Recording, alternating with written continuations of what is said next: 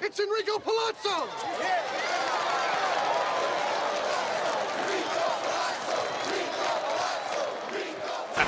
How about that?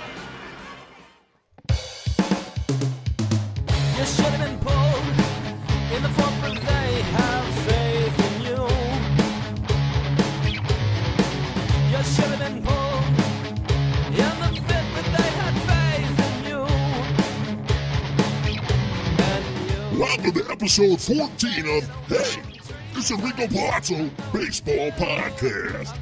Today, Deary and Mike welcome a special guest, Stephen Gaal. That's G A A L. Looks like gall, sounds like guile.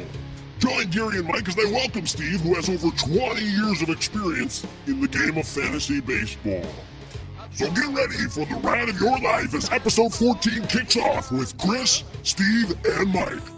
Now here's your host, Michael Govier. Take it away, boys! Others, long time, long time. Hello, everybody. Welcome to the Hey, it's Enrico Palazzo Baseball Podcast. It's episode 14. I am one of your hosts, Michael Govier. I am here with two fine gentlemen. Uh, my regular co host, Christopher Deary. How's it going, Chris? How is everyone today? I think they're doing well. That's the rumor around the street, anyways. It's a beautiful day here in Michigan.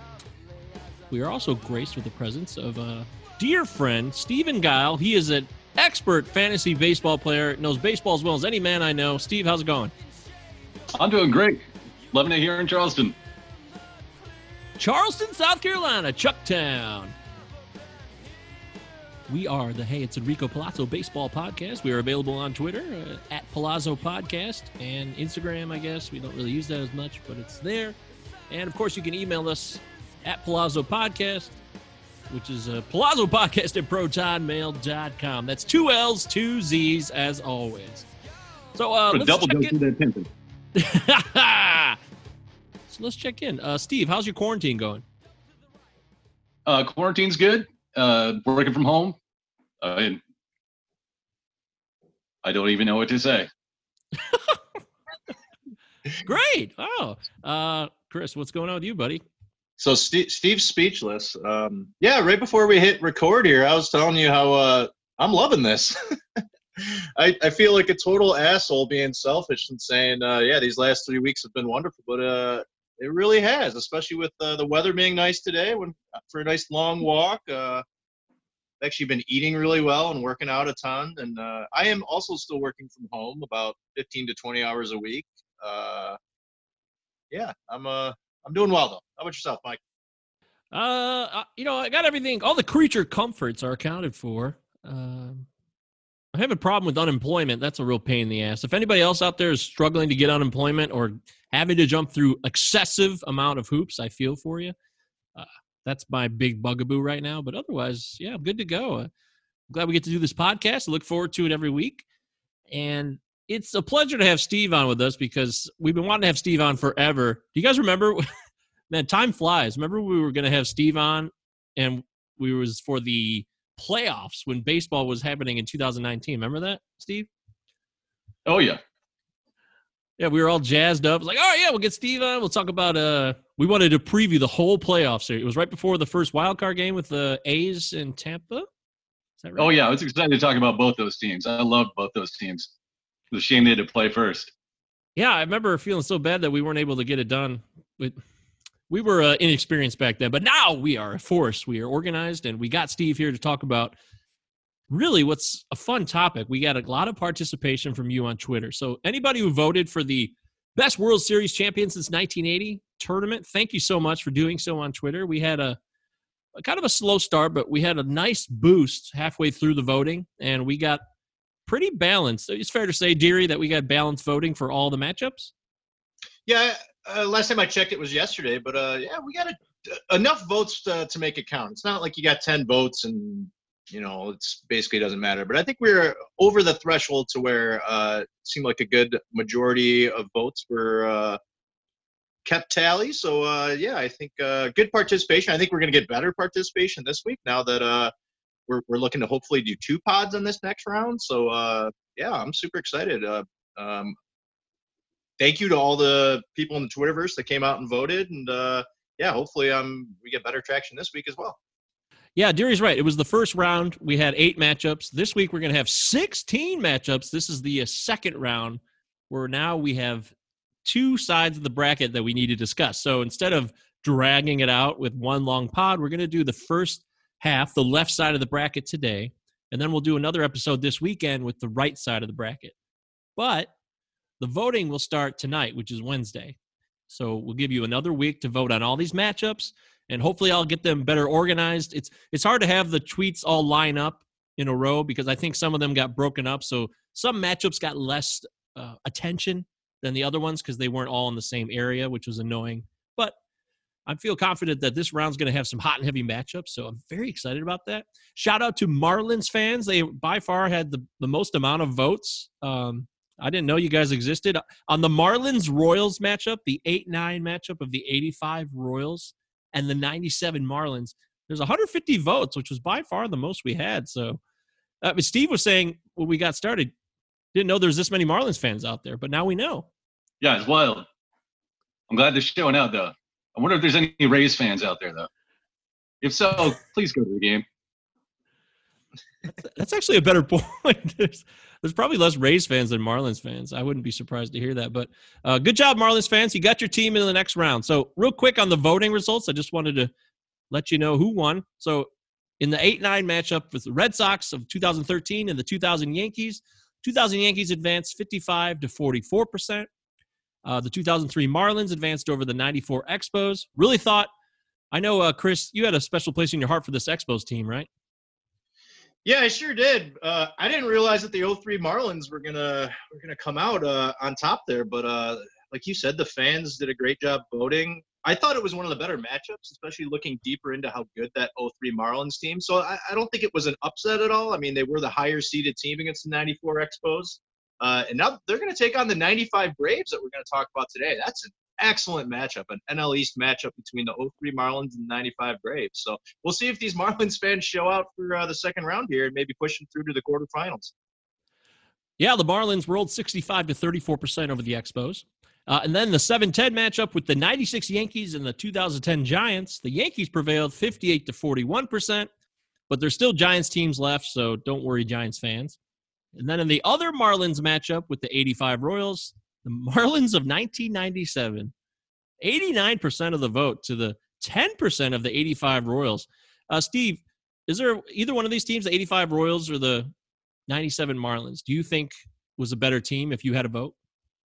I know uh, we're splitting hairs with, I mean, these are World Series winning teams. So, I mean, they're all clearly good.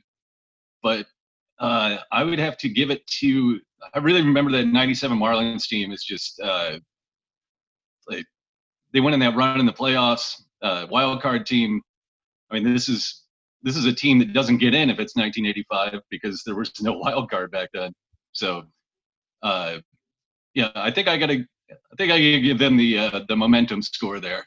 And then the the 85 Royals, uh, you know, George Brett, Bret Saberhagen, like I mean, that was that was one of those 80s teams, right? Yeah, I told Deary it was a culmination of a a long period for the Royals to finally win that series. That's why I, I wanted them to advance because they were good for eight, nine years going to the World Series in 1980, losing another playoff matchups before that. So I I, uh, I agree with you. The Marlins of 97 are they were a powerhouse, but I just feel bad that the Royals are out. And that only leaves one Royals team left. That'll be the 2015 Royals, which we'll talk about on the next pod. Then in the other 7 10 matchup on the right side of the bracket, the 08 Phillies edge out the 2006 Tiger Killers of the Cardinals 43%. So it's 56% to 43%. 2008 Phillies survive. That leaves two Phillies teams left, guys. And then the 82 Cardinals lose to the 2014 Giants 55 to 44%. Uh, Deary, this eliminates all Cardinals teams. How do you feel about that? Good.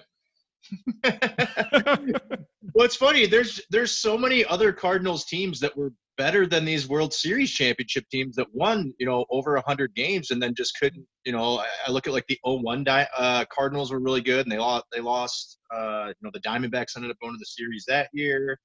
Um, I think in 03 they had a really good team. They've had so many really good dominant teams, but could never win the World Series. And the 06 Cardinals is, of course, one of the worst World Series championship teams ever, if not the worst. Um, the 82 Cardinals were just a different type of team. They were a team that you know played small ball and stole a ton of bases. They're probably the most exciting out of the teams. And then the 11 team had some good, you know, good players on their on their team, a lot of veteran presence, but uh, I don't think they were super strong either. Uh, so I wasn't surprised that uh, they lost. The 11, 11 Cardinals lost to the the 90 Reds. I don't think you mentioned that yet. Yeah, I was just going to mention that one next. The the Reds are still alive. They're going to take on the vaunted number one seed 84 Tigers as they edge out the 2011 Cardinals 54 to 45 percent. Before I get to Steve, who he knows a thing or two about the Reds, I do want to say that I watched the World Series Game Seven between the Brewers and the 82 Cardinals in the Suds series, and it was it was a great game.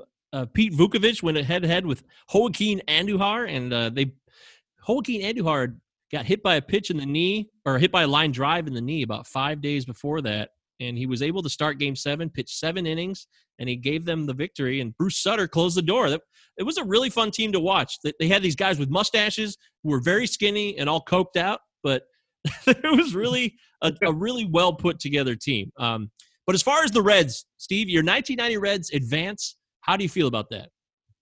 I am so excited to talk about the 1990 Reds that is a I grew up a Reds fan, so uh, and Eric Davis, my favorite all-time player, and uh, that was just a, a, magical year. So I'm sure we'll get to that later. But yes, I'm so happy they won. I'm really bummed out that they're going up against the 84 Tigers, but someone's got to win and someone's got to lose. So that will be one of the matchups we talk about as we get into the second round of our tournament. Don't forget, at Palazzo Podcast on Twitter. Two L's, two Z's. That's where the voting will take place. It'll start Wednesday night, which is this evening, April 8th. And we'll have the voting for an entire week until next Wednesday. And we'll have the second episode of this bracket round going this weekend. So I know it sounds like a mouthful, but just remember vote on our profile page on Twitter. It makes a difference if we get your contributions because without it, it's just us talking about it and it's just not as fun. So your votes make us more engaged. Thank you. So before we get to the second round, guys, we start breaking them down. Let's talk about this latest plan with the Arizona the shortening of the season, having them play baseball in mid to late May, possibly, maybe June 1st. Uh, Deary, let's start with you. What was your initial responses to this plan that was rolled out or at least leaked out the other day? Uh, it's an idea that has a lot of hurdles in it, I believe. Um, so they talked about using spring training sites in Arizona, obviously Chase Field, a couple of different colleges. Uh, I heard the idea of doing seven inning double headers, trying to get as many games in as possible, 140 some odd games. Um, it's a good idea, but I think there's I think there's a lot of obstacles that they have to they have to get over. One, there needs to be some testing, uh, and there needs to be rampant testing for all these players. Are they going to be quarantined from their families? Are they going to be able to leave the facilities that they're in? Obviously there's not going to be any fans. Uh, Mike and I talked about this last week how we believe some type of season will happen without any fans. Um, I'm glad that they have the conversation going and that they're trying to get something going. Mike talked about it being, you know, a lot of it based in money, which I understand. Um, I know that they have guaranteed money towards players up until I believe June 1st or maybe May 1st. And then after that, um, there's really nothing guaranteed. So, uh, it's it's really interesting to me. I is it a greedy thing to do it? Yeah, probably. Um, is it something that us as baseball fans want to happen? Absolutely. Uh, I think there's there's just a lot that's going to go into it. I mean, is the CDC, are the is the World Health Organization, are they going to be able to allow this to happen? Um, there's a, there's a lot of unknowns. I think we will know more in probably three weeks. Um, I I think maybe June 1st is probably possibly doable, but I mean, it could really, really turn out badly if, let's say, you go ahead and you uh, you end up doing this. You play in Arizona, and what if someone ends up testing positive for, for the virus? Uh, what if someone has to leave to go home for like a death in the family or someone having a baby? Are they going to be quarantined after that? Are there going to be players that don't want to participate because they're afraid of it? So uh, it's an interesting conversation. Really excited to excited that they are talking about it and trying to get something going. But uh, we'll see how it shakes out here Then over the next three weeks. Yeah, there are a lot of caveats. Those are some great points, Deary. Uh, Guy, what do you think about this and the overall idea of playing baseball this summer? So uh, I mean, you mentioned the doubleheader. Scott Boras is lobbying for triple headers. So there's some people who are really trying to get this going. But I, I imagine there's going to be a lot of pushback from the players' union uh, just for safety reasons, and uh, completely understandable. And if people don't want to play, uh, that's totally fine. So we might. Uh, we we might run into a situation where uh, you know we're we're seeing a lot of AAA call ups. Uh, how would that work out? I mean, you don't want to introduce too many more people into a clubhouse. Um, and then uh, the idea of using the stadiums in Arizona, uh, the only one of the stadiums there that has a roof is Chase Field. The rest do not. And if you're starting uh, to do double headers and uh, East Coast games got to go first, so like the East Coast teams will play at like five. Uh, if you're talking about June and July in Arizona, they're going to be starting in games that it's like 115 degrees. And if you're doing double headers, that's going to be a huge injury risk to players too. They're, they're going to be tired. They're going to be hot. They're going to be dehydrated. You're going to see a lot of strains, a lot of pulls. Um, I, I don't think it's feasible in the way that they're proposing it now. So I think we're going to see something scaled way back from uh, this real aggressive plan that they're leaking. Yeah, I think uh, the original plan, and maybe you guys disagree, but I think this was just an attempt to roll out an idea. Probably Manfred and company or whoever the powers that be said, hey, let's roll this out. Let's get some feedback, see what people say about it. And then if people are cool with it, then we'll just keep going with it. But there are so many contingencies that you guys just brought up. It seems very unlikely. And, and Deary, you really started to freak me out there. You were like, yeah, what if somebody has to go home for a day or or there's an emergency? You know, they have the the bereavement uh, list is now part of uh, IL in baseball, things like that. And then Gaal, your point about how the um, uh, the long season it's such a long it, baseball's already a long season it is and it's I think undervalued how many injuries happen in baseball versus more heavy contact sports like football and hockey. It's one of the most uh, injury riddled sports there is. So if you're doubling down and playing in extreme heat and exhaustion, I think you make some good points. Uh, Deary, any follow up to that? I think you'd have to have like 40 man rosters too, because like Steve brought up, what do you do with the minor leagues? I mean, that's another thing. So uh, I I read something read something today. I don't know if it was just a a parody article or something like that, but they talked about not even having the players in the dugout, but having the players like in the first row of the stands and keeping six feet from each other. Yeah, that, that's real. I, I believe that is absolutely authentic. now they, they also talked about having you know what mike and i talked about several pods ago is uh, the electronic umpire system as well uh, so that's something that they could actually roll out and see how that would work but uh, there's just I, am kind of on board with Steve. There's just way too too much to this, and I'm also on board with what Mike said. Is hey, they're trying to get the conversation going and see what kind of ideas stick. But uh, Steve talked about the Players Association not being on board with this, and I, I'd agree with that. Well, another thing, it does give them a chance to explore different formats. So we could look at something like a uh, like a round robin format, like a you know like a high school round robin style. I mean, there's there's tons of different formats to explore and uh, I think they need to be more creative than what they're doing right now. I agree with you guys. It's going to be interesting to see how this plays out. Uh, nobody knows anything. We are like everyone else. We're just sitting here clueless. All we do know is how much it's affected our lives personally, and I can't imagine just just because there's so much more, so many more variables at stake. It's going to take more time to figure this out. I'm I agree with Deary. I think we will have baseball by Juneish, but it's definitely like we said last week. There will be no fans at all I mean, just forget about fans. Just if having it on TV will be enough for them to make money with. You got? Do you agree with that, Steve? Or? Yo, yeah. Uh, TV is where they get most of their money. I mean, think about the contracts that like the uh, the Dodgers and the Astros have that uh, kill their fan bases for people who can't access the uh, the team on television, depending on their provider. But uh, I mean, those are the huge money makers. Well, we'll see what happens, folks. I'm hoping to have baseball in our lives. It'll everybody wants baseball back, but everybody wants what's best, and we got to keep it real. And there's also all the legalese that, that we don't even want to get into, but they are in a rather important part of Major League Baseball's plan to get back on the diamond. Uh, I don't know if this is even worth talking about, but Deary, is can you see a fantasy impact based on the plan that was released? Do you, do you see a fantasy impact from that plan? Yeah, absolutely. I don't know what the impact is, but uh, it would certainly affect uh, I mean, yeah, just like I mean, you're talking about seven inning games. You're talking about triple headers. You're talking about a lot of days off for guys. Uh, we might have to expand certain fantasy ro- roster spaces. Um, it's weird. I'm not even thinking fantasy at this point. I'm just thinking about wanting baseball back.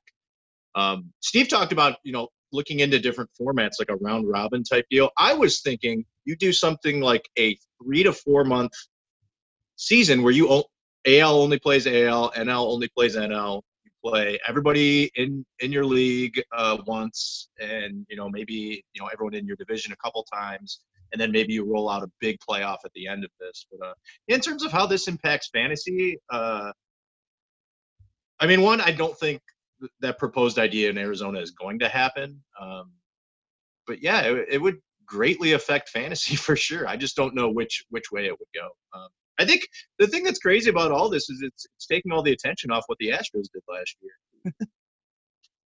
That's true.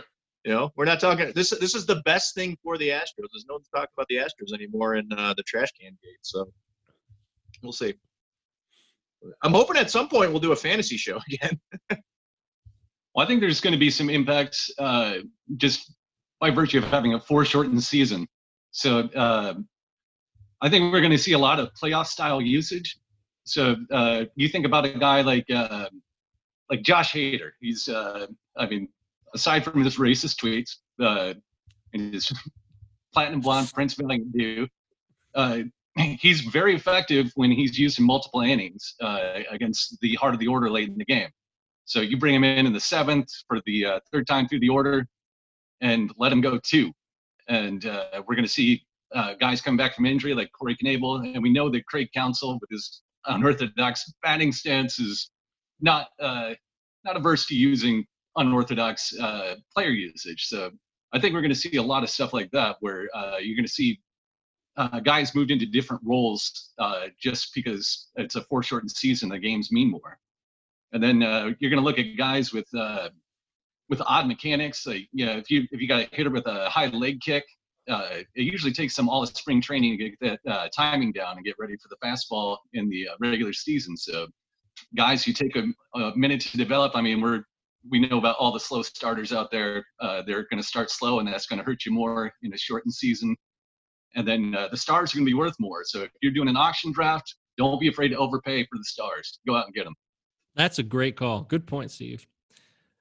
I, dear, you just reminded me that we're not even talking fantasy. We keep doing this podcast, but we're not even talking fantasy. You're right. Uh, We'll get back to it.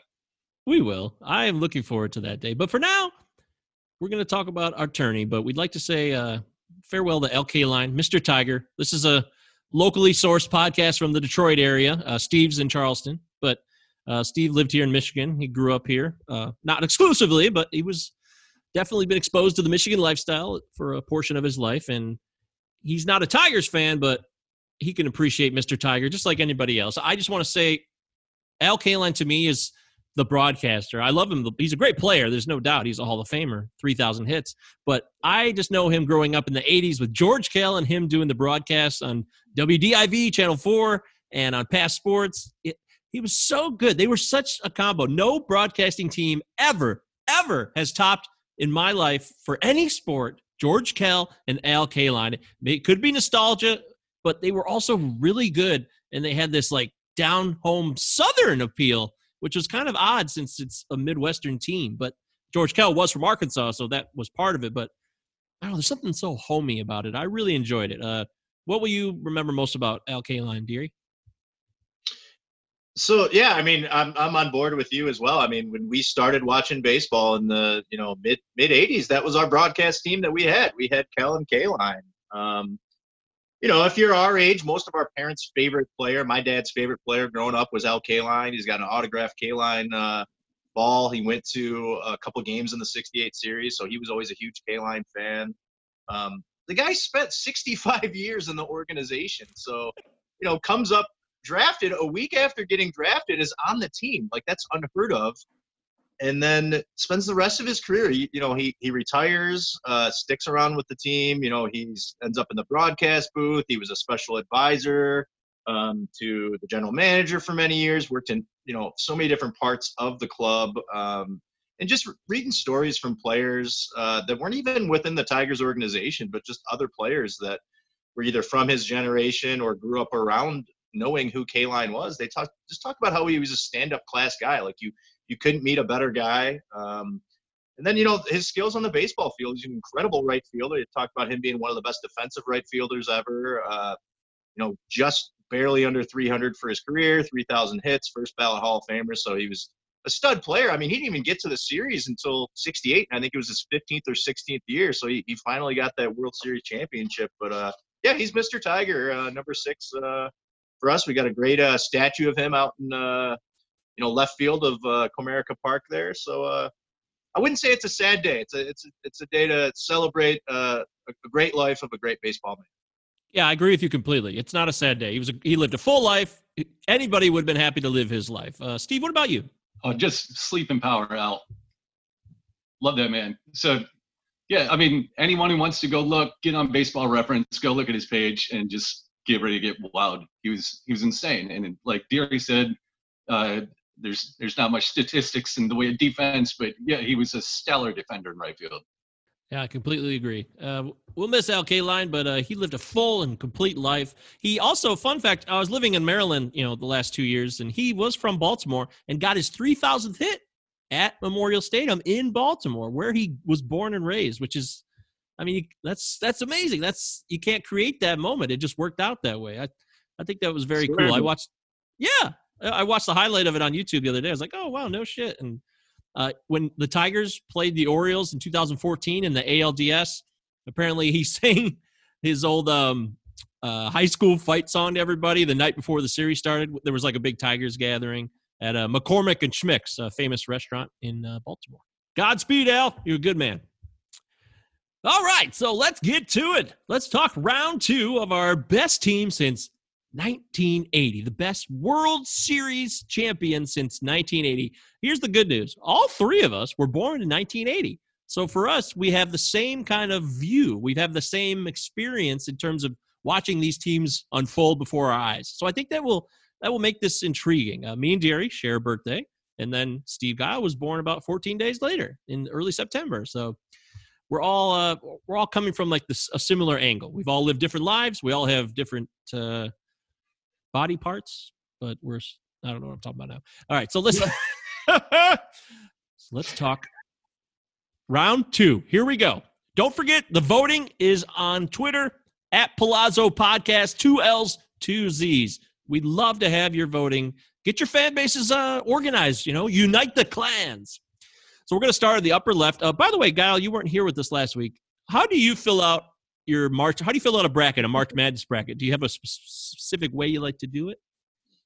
Uh, I usually go for the uh, the matchups that I'm sure of first. So uh, I do kind of go down uh, top to bottom, left to right, like uh, you and Deary, but I go through the first time, and if there's a matchup I'm totally sure of, I just mark it in. And then the other ones, I'll go back and research a little more, yeah, check out some KenPom rankings or whatever so I, I like to go with the ones that I'm sure of first, and then uh, circle back around to the other ones.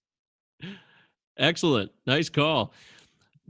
I, I, I, we should have done a Twitter poll on that. Maybe I'll do that this week. I want to know if people fill out their brackets differently. Let's start with our first matchup. So we had the 2000 Yankees eliminate the 2013 Red Sox, who were a really good team. And the 2000 Yankees are kind of a so-so team. I mean, they were a World Series champ, but they only won 87 games during the regular season.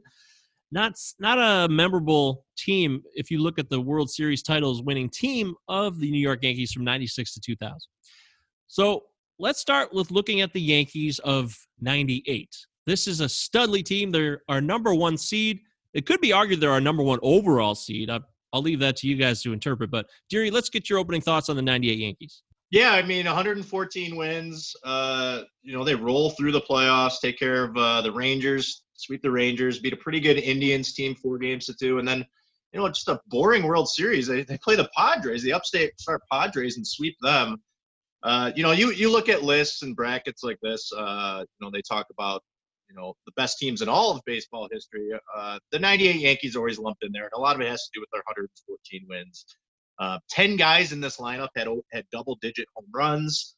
Uh, you know, Bernie Williams has another amazing season. That's 339, 26 home runs, a uh, whole bunch of RBIs. Uh, Martino Martinez, just just one through nine in this lineup. Posada, uh, Chuck Chuck Knoblauch's there at that time. Know, Scott Brosius at third, Paul O'Neill, and then you know you got guys coming off the bench: Joe Girardi, Tim Raines, uh, Luis Sojo, Chili Davis, Shane Spencer hits ten home runs for them. Uh, so I mean that lineup just a really really solid lineup, one through nine. Um, you know, looking at that pitching staff, uh, you know, Pettitte's in his prime. He's 26, 16 game winner. Uh, their ERAs aren't going to blow you out of the out of the water here, but you got to remember this is 98 there's a lot of runs being scored. You know, basically 98 up until you know you know the next 10 years after that. Uh, Mo Rivera, obviously, you know, absolutely studly in the bullpen, 36 saves, 1.91 ERA. Uh, so yeah, I mean, pretty good rotation here. David Wells, 18 game winner. David Cone, you know, another fantastic year. Uh, 20, 20 wins, just seven losses. Hideki Irabu, uh, Orlando Hernandez. So real solid solid pitching staff too. They didn't really run into injuries during the year. Uh, Cashman took over in the offseason, so it was his first year as general manager. Uh, this is a tough team. This is going to be a real tough team to take down. Uh, you know, like I talked about, this is this is one of the giants in in all of history of baseball, and uh, I, I I think this is a team that has a really good shot to make it to the final four of this bracket. Absolutely. Good call, Deary. Uh, Steve, let's turn to you. Obviously, this is the era of the Turkish beef roids, so everybody was getting roided out. But uh, what do you think of this 98 Yankees team? Uh, it is an absolute powerhouse top to bottom. Uh, if you look at the uh, the starting nine for the lineup, uh, there was not an OBP below 350. Uh, these guys got on base, and once they got on base, they ran, and that put pressure on pitchers because there were always people on base and always a threat to go. So uh, I think they are built for the playoffs. Uh, they've got, uh, you know, five legit ballers at starting pitcher. Like, like they got their fucking balling papers notarized. It's like uh, excellent bullpen, uh, just incredibly balanced team. Uh, and yeah, I just they were they were aggressive. They got on base. They didn't strike out. I I I can't imagine a more fearsome team to come up against than World Series play. They they are absolutely built for this. Yeah, this team is incredible. I mean, I don't like the Yankees at all, but you got to give credit where credit's due. Uh, a couple of notes about this team: they went 62 and 19 at home. That is incredible. That is mind blowing. They uh, also acquired Chuck Knoblauch in the offseason, which really boosted them up because they lost in 97. They made some moves like adding Knoblauch and also Drew Henson was drafted. Drew Henson, a local classic, was drafted by the Yankees uh, that summer just for a little local I'm in Brighton Night now, which is where he went to high school, and he failed spectacularly because he couldn't hit a curveball. Uh, but we talked about the 2000 Yankees last week, the 2000, not the 98. Uh, quickly, Deary, any comments on the 2000 Yankees again? I mean, we, we pretty much covered them, but this is a it's a similar team as the 98 team. Uh, Posada's still there, Martinez, Knoblauch, Jeter, Brosius, Bernie Williams, Paul O'Neill, Shane Spencer, all those guys were there in 98. And the pitching staff is almost exactly the same, too. Pettitte, Clemens, Hernandez, David Cone, and Denny Neagle was their fifth starter at that time. So it's a similar team. Uh, Rivera did not have one of his best seasons. He had a 2.85 ERA that year. Um, so it's a similar team, but not the same production. Uh, certainly, the pitching staff was uh, just not as good at all. Uh, um, you know, Pettitte still had a pretty solid year. David Cone, this was, I believe, his last year that he played. Uh, he was four and fourteen, so he he was absolute garbage that year. Uh, so, but yeah, it's a similar team to, to to the players that they have on there. But yeah, the 2000 team just doesn't really blow me away though. Um, you know, some decent statistics there, but uh, they they kind of slept through most of the season before uh, you know turning it on in the playoffs and you know just I, I, I, think everyone was just so scared of that team in 98, 99, and 2000 that it's like you walked into the stadium and you almost had a win. And they kind of slept through the season and, uh, you know, beat the A's and, the, and then the Mariners and the ALCS and then in the Subway Series beat the Mets. So, what about you, Steve? 2000 Yankees any good? Uh, I mean, it's the 98 Yankees, but aged two years, and they were already starting to slow down. So, uh, yeah, I, a lot of that core was still there but uh, yeah, so I mean, it was basically the same team except age them two years, and they were just not that good. Yeah, the '98 Yeah, absolutely. Bottom line, Deary, you taking the 98 Yankees, right? Yeah, I mean, I, I was kind of on your side, hoping that the 13 Red Sox uh, would have won this matchup just to just to make it a better conversation here. But yeah, 98 Yankees in probably four or five games. Gaal, any arguments? None at all. What do you think? Oh, I'm with you. Uh, I think uh, the 98 Yankees are one of the best teams that ever assembled. The uh, apex of this dynasty of the late 90s for the Yankees. Better, in my opinion, than, uh, you know, we're not talking about all time teams, but the 27 Murderers Row Yankees. I'd rather have this team. They just did everything so well. And obviously, it gets really difficult comparing eras. And we don't need to go down that road. But just for the record, I think this 98 Yankees team is not likable, but really good. so uh, hopefully nothing. It'll be interesting to see how Yankees fans uh, vote on this. I assume they'll take the 98 team, but like we said, the Red Sox were not able to advance, and it would have been fun to see the Red Sox and Yankees go to head to head in this round. So that's first matchup. Matchup number two. It is the 1980 Phillies, Tug McGraw and company versus the miracle 04 Red Sox. Uh, let's talk about the Phillies first. This is the 1980s Phils. Deary, what do we know about the 1980s Phillies? Uh, we were really young, Mike. yeah, so the, the, the 80s Phillies, they go 91 and 71. Uh, they beat the Royals in, in six games. The Royals in that series has have seven errors, which really, really killed them. Um, the 80 Phillies was it, it was two guys. It was Mike Schmidt, 48 home runs, 130 RBIs, MVP, and Steve Carlton. I think he was 36 then, goes 24 and 9 with a 2.38 ERA. He's your Cy Young Award winner. And then Tug McGraw was a beast out of the bullpen. I mean, not many guys had saves back then. I think he only had 20 saves, but he he appeared in a ton of games. 1.46 ERA. Um, they were in the top three to five in all of National League uh, stats uh, offensively, a 270 team average.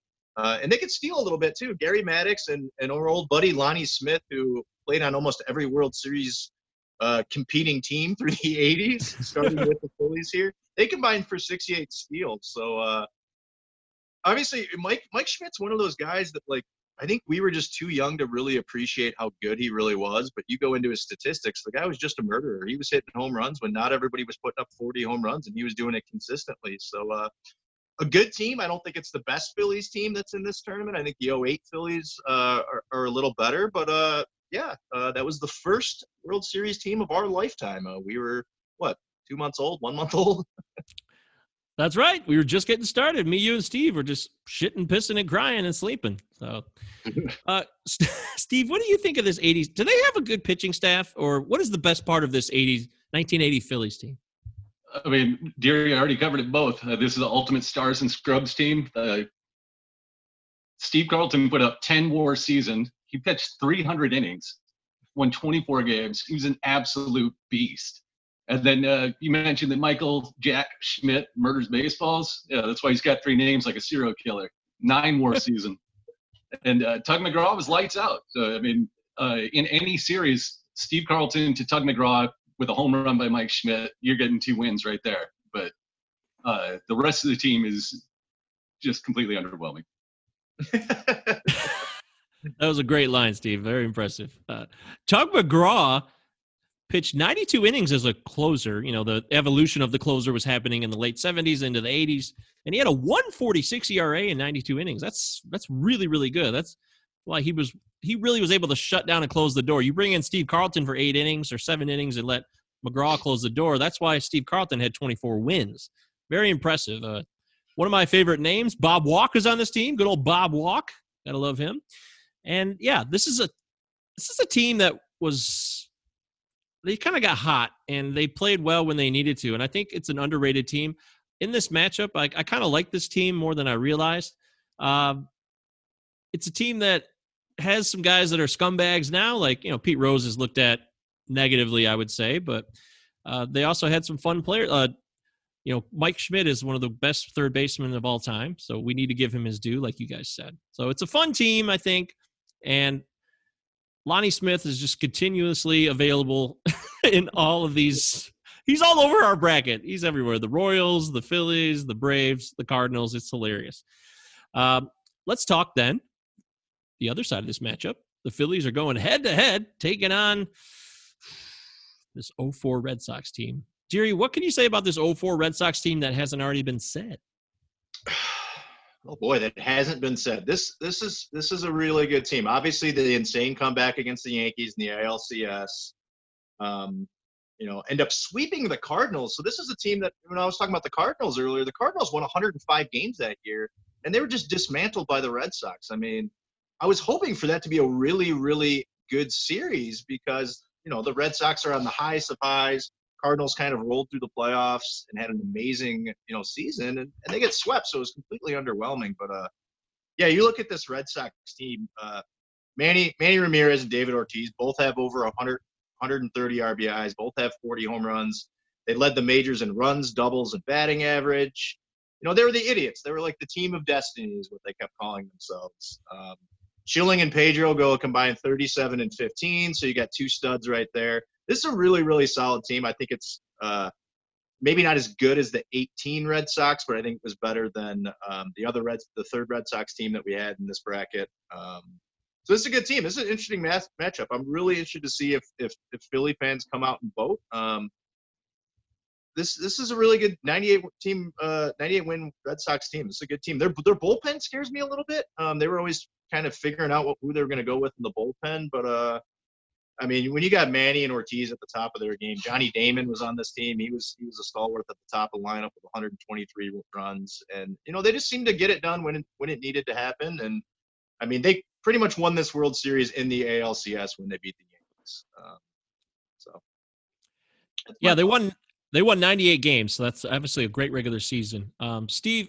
this Red Sox team, you know, they're uh, they're legendary now for the ALCS. But uh, what else can you contribute? Uh, is there something that stands out about this team during the regular season or even in the World Series that maybe we're not aware of?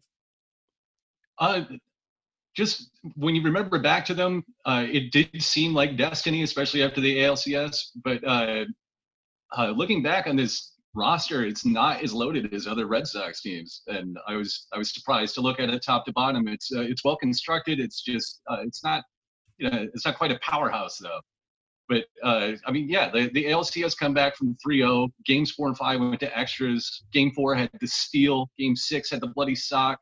They broke the curse in 2004. This is an iconic group. Yeah, this is the back when people actually the Red Sox have become somewhat hated now, but back then they, everybody seemed to root for them because they all wanted to see the curse end, and this was the team that did that. You're right. Uh, two quick notes. Uh, this is they traded Nomar. That was a huge trade during the season because they Nomar Garciaparra was like the face of the franchise. That besides Pedro, that was a big deal. And uh, the other note was they had come off the tough loss to the Yankees in Game Seven of the ALCS in 03 with the Aaron Boone walk off in the 11th inning. So, uh, any quick comments on that, Deary? I remember. So that whole series, I seem to uh, have watched at a bar of some sort, either in Kalamazoo, East Lansing, or Novi. So like the three places that I would normally go to. It seemed like every game I was at a different college bar watching uh, watching this series. Um, it's such an iconic series that the Yankee series, like I don't even think about the World Series that year. Um, and the worst part about this is my wife's a massive Yankees fan, so I can't even rewatch these games without her losing her fucking lid. So. Oh, I just want to mention one more thing about the '80s Phillies. Uh, we, oh, yeah. since that was our birth year, uh, we know Larry Bowa, the manager, not the player. So I'm, I'm looking at these stats here, and I'm, like, I'm really trying hard to picture Larry Bowa stealing a base, and he's still 21 that season.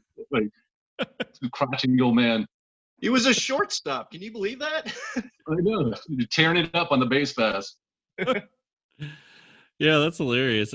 It, Angry fucker. The Phillies fans on Twitter came out to vote for their team, the 08 team, and took out the 06 Cardinals. So let's see if they come out again because it's. I would assume the Phillies are the underdog. Uh, Deary, you agree? The underdog? I, yeah, I think they're the underdog here. Um, if I were to make a pick right now, I'd, I'd, I'd go with the Red Sox. Go. Uh, same. How about you? Yeah, it's tough to go against. I, I kind of I like this Phillies team. I think they're scrappy and dirty, and they, they played on AstroTurf. I, I was watching the that game seven of the Cardinals Brewers. Like I said, uh, somebody Keith Hernandez hit a bouncer to Jim Gantner at second base, and the net, last bounce it bounced so high and long that by the time he was able to get it in his glove, he couldn't throw Hernandez out at first base from second base. AstroTurf is so stupid. There's so many awful variables that go into that damn trash. do you guys remember quickly, Steve? Do you remember AstroTurf and what baseball was like on it? Oh yeah, absolutely. Especially AstroTurf they had back then. It was like this new age field grass that they're using. Uh, that was playing like on concrete, and it was it was bad for players. Players get injured. Just I mean, running around out there in in cleats. Uh, uh, that uh, it, and it was ugly to watch. You know, and uh, yeah, if you if you got a uh, blooper coming into you in the outfield and you're coming up on it, you don't know whether or not to make a dive, and then you decide to play it off one hop and it just jumps over your head. We've seen seen a lot of doubles happen that way. So yeah, it was a completely garbage playing surface. I'm so glad it's mostly gone. Yeah, good riddance to AstroTurf. Deary, did you love AstroTurf? Or are you glad it's gone? You remember uh, Moises Alou breaking his ankle uh, rounding first base on AstroTurf? Yeah. Yeah, go I look it up. It's gross. Yeah, it's grizzly. Yeah, like Steve, like Steve said, it's concrete, man. It's brutal. I cannot believe that people played on this shit. Yeah. The Phillies played in Veteran Stadium, which is one of the biggest dumps ever on AstroTurf. So just, I kind of feel for them. I guess you got to vote for the Red Sox, but I'm kind of rooting for this Phillies team to maybe make a run. So get out there, you fighting Phils. Get your batteries and nickels and dimes out and start throwing them at Red Sox fans. All Yeah, right, one of the so- fields in my uh, home league has uh, AstroTurf in my like men's Sunday league, and that ball still jumps. It's the it's the newer age field turf, but uh, it, it can still jump on you, and uh, it really picks up spin on. Uh, yeah, if you hit one that corkscrews off the bat, like you'll see balls just go fucking haywire all over the infield. I also watched the game seven of the Twins and the Braves in 91, the classic series. And this relates to that because they're playing in the Homer Dome, right? The Metrodome. Mike Stanton's pitching and somebody bunts, but it gets by the first baseman and him. So Mike Stanton runs it down because the second baseman was running to cover second base. And he sprained his knee just running to grab it because he's just running on AstroTurf. It just it wouldn't have happened if he was on grass. It was, it was a crucial time too. It was like the ninth inning. It's crazy. So, so long, AstroTurf. We'll miss you. All right. Matchup number three. Fucking Yankees are back again. The 99 Yankees versus the 88 Dodgers. Oh, baby. Man, this is. I know where my heart lies in this one. Deary, what do you got on the Yankees, though? We've covered the 2000 and the 98 Yankees. What else can we say about the 99 Yankees? Yeah, ob- obviously a similar team. What I'm going to talk about is just the World Series that year. Uh, they take on the Braves, uh, a Braves team that won 103 games, go 103 and 59.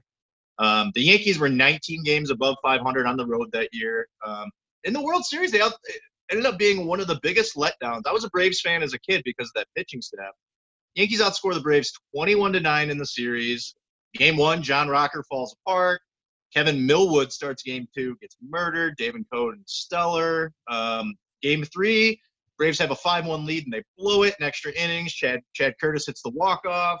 And then, you know, and then game four, they, they lose as well. Uh, Braves bat 200 in the series and gets what? Chad Curtis is a pederast now, by the way, in Michigan. He is in jail. He was a teacher and he took advantage of people.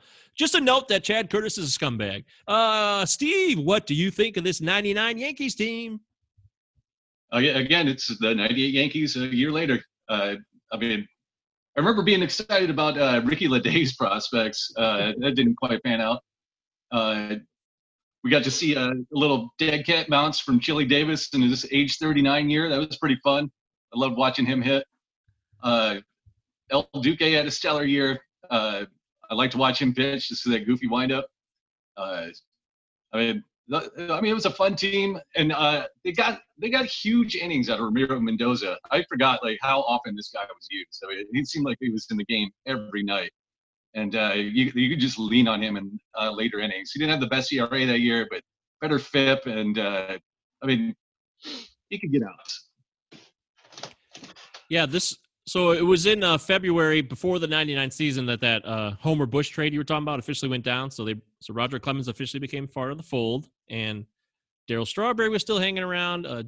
Uh, Jim Leyritz was moved on, so the team had some parts that switched up a bit. But you're right; it's basically the same team we've been talking about. Nothing new under the sun with this team. Uh, I will say, uh, David Cone's perfect game happened in '99, uh, six nothing over the Expos. So there's a little note uh, that doesn't happen very often. However, let's talk about this 88 Dodgers team. I love this team. It's so trashy, and it's got Kirk Gibson. we all we all know the story of Kirk Gibson, but Deary, what can we learn about this '88 Dodgers team? They had one player that had over 80 RBIs, and his name wasn't Kirk Gibson. it, it's it, it's such a funny team, man. Uh, 248 average. Um, they scored 172 less runs in the season than the A's did. Uh, obviously, they beat the A's in the series. Um, in, five, the A's had 104 wins. Dodgers somehow won 94 games. Uh, they did have an excellent bullpen, and Orel Hershiser puts together one of the greatest pitching years of all time 23 and 8, 2.26 ERA, 15 complete games, eight shutouts, and he had the 59 inning scoreless streak. So, uh, I mean, pitching. So was was pretty much uh, what what got them where they needed to be. Obviously, Gibson has one of the uh, maybe worst MVP season statistically by a by a guy. I think he batted like 290, uh, like 25 steals, 20 home runs, 80 RBIs. Uh, gets hurt at the end of the year, um, and then obviously you know gets hurt in the playoffs, and then comes back for Game One and the you know unbelievable walk off that he hits off Eckersley. Um, you know, Gibson was a free agent. You know, they, they picked him up from Detroit. You know, he was in Detroit for eight, nine years, and uh, he was the big signing that they brought over. And, uh, you know, his his no bullshit attitude, uh, you know, looking back on this and seeing stories really helped this team because he got there and he was like, look, I'm not fucking around. Like, I'm here to win. I just came from from an organization that had some real professionals. I won a World Series there. And uh, you know, there, has been so many stories about this team, and uh, there was one I read last year about like they were trying to play pranks on him in spring training. He's like, "I'll fight all of you assholes." He goes, "I take this shit serious." He goes, "This this is not something to mess around with. I'm here to I'm here to win, and uh, I'm here to win a win a World Series." And uh, and they pulled it off. They beat the Mets in seven, and uh, in the NLCS, the, the Mets were a fantastic team that year. Uh, they go 53 and 37 within their division. Uh, yeah, statistically, Steve can talk about some of the guys in this lineup, but uh, it doesn't blow you away on paper, but uh, they were just able to get it done when it mattered. So uh, fun, a, a, fun team.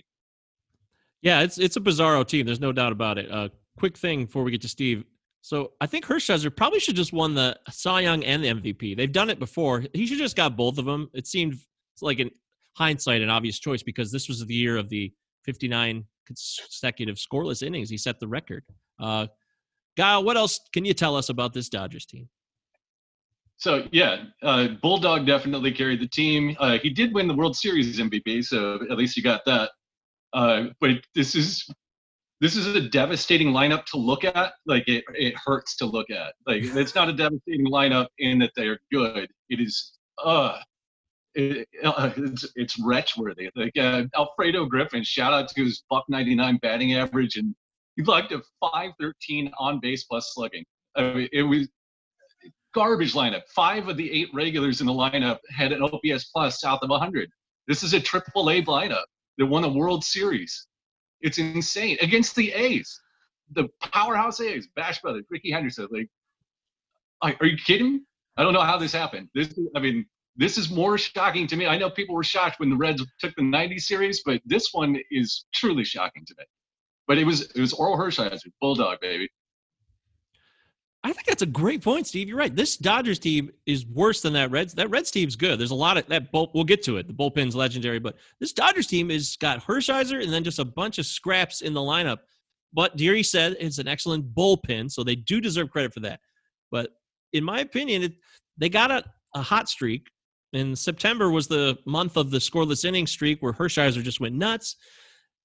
It's funny that they still finished seven games ahead of second place team, your Cincinnati Reds, Steve. Isn't, isn't that weird? Yeah, it's crazy. I just wonder. I wonder if there's a decision here that's not obvious. Deary, are you are you going to go with the Dodgers in this matchup, or do you are you feeling that uh, they don't deserve it?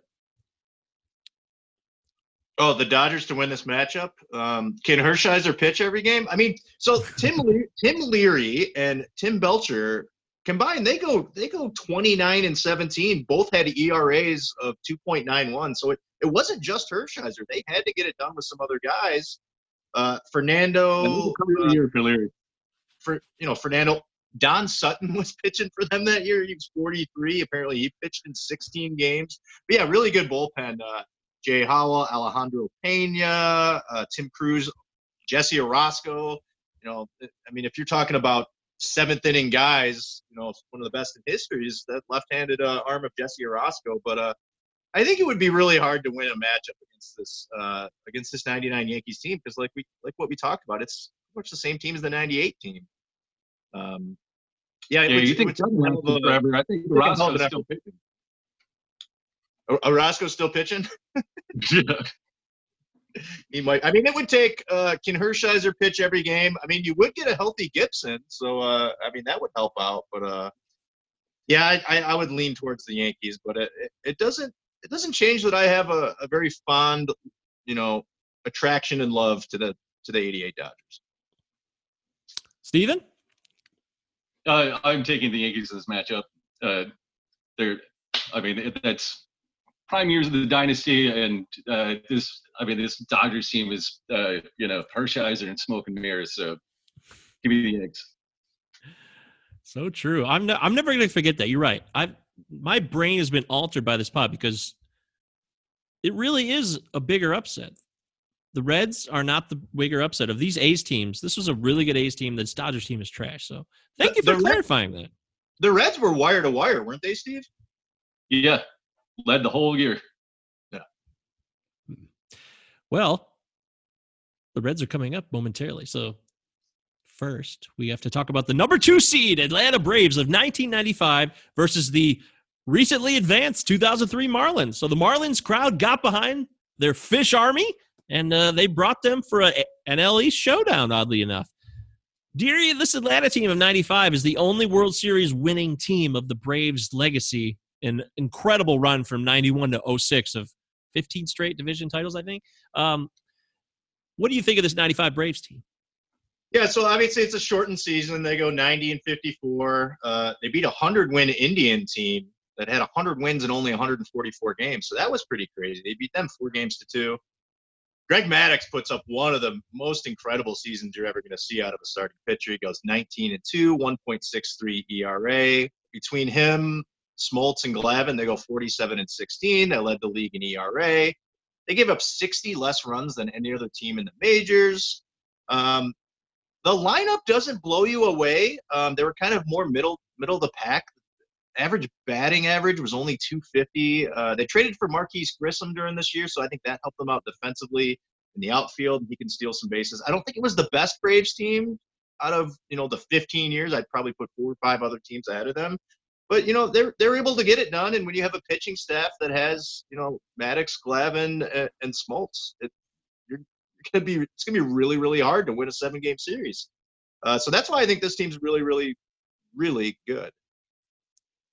Steve, your uh, Reds were in the NLCS against this Braves team, and uh, they were swept, unfortunately. But Mark Wohlers, this is when Mark Wohlers could actually throw strikes. Uh, anything about the Braves team that you remember from watching that NLCS? Because you were about 15, so you probably remember that series. Yeah, so uh, the Braves, you know, were Reds killers my entire life. You know, because it was it was that uh, 15 year dynasty, and for some of those years we were stuck in the uh, NL East when there was only just uh, two divisions. So uh, running up against the Braves, I think half the games I saw at Riverfront Stadium ended in a Braves win. Like it, it just seemed like they were always killing the Reds. But uh, yeah, you, I don't know how this team did not win more World Series. It's weird that this 95 team is the winner. Uh, and I would say a lot of it had to do with uh, we had a Ryan Klesko breakout year, and then uh, I mean they got they got four aces like a winning poker hand. They, uh, they're they're just stocked, and uh, that lineup top to bottom was real solid. Uh, they were they were a truly balanced team already, and then uh, they managed to maintain a lot of that balance throughout the uh, dynast- dynastic run. Yeah, this Braves team, they I completely agree they should have won more World Series. It's it's a real shame. People could say, "Oh, well they were still really good." No, when you have the ability and capitalize on it and you don't, that's that's on you guys. Uh Deary, we talked about the 03 Marlins last week. We talked about Miggy, his rookie year, and everybody knows about Bartman. What else can we say about this 03 Marlins team who easily beat uh, the Expos in their first round matchup? Yeah, so we talked about this being the most impressive playoff run ever. Um, this team started 19 and 29. Um, obviously, bring in um, you know, McKeon to be their manager, and they end up finishing 10 games behind the Braves, end up being a wild card, and they just roll through the playoffs. Uh, the thing that was really impressive going deeper into these stats, they dominated within their division. They were 20 games above 500, and they had a winning record against every single team in the division, including the Braves. Uh, they were 28 games above 500 at home, led the league in steals. Uh, you know, the signing of Pudge Rodriguez that we talked about last week was was impressive. Uh, this is a good team. This is, a, a, I think, better than the '97 team. Sure, they they only won 91 games, but you start 10 games below 500 through almost 50 games. It's a really, really impressive comeback to play that well the rest of the year. So uh, I'm, this is an intriguing matchup because uh, I think you just have to look at um, you know the totality of that Braves team. Obviously, an amazing pitching staff, but this 03 Marlins had a really good pitching staff as well. So uh, I'm really, really intrigued to see how the voting of this goes. Yeah, the 2003 Marlins were the second team ever to be 10 games under 500 or more at some point during the season and still win the World Series. The 1914 Boston Braves being one of the other teams. So obviously the McKeon manager change, getting Jeff Torborg kicked out, brought in a whole new scheme. So, Stephen, you weren't here with us last week. Give us everything you love about this 03 Marlins team. Uh, first of all, uh, the defense really stands out. Ivan Rodriguez behind the plate. Uh, Derrek Lee scooped up everything. He could get to balls that no one else could get to.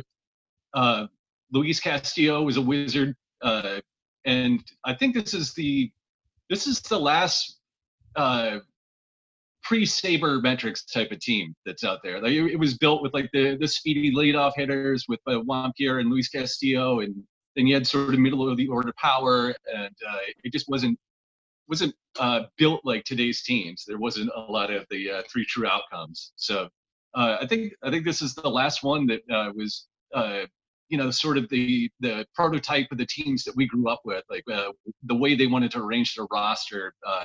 you know, in the 90s and this is uh, 2003. So it was, uh, it was the last of them. The Last of Us. Yes, the, that's a good call. I am the, two- the last one. and of course, Tim Spoony Burgers on this team. We love that, don't we, Deary? Tim Spooneybarger. All right. So the Marlins of 03 versus this 95 Braves team. Deary, who you got?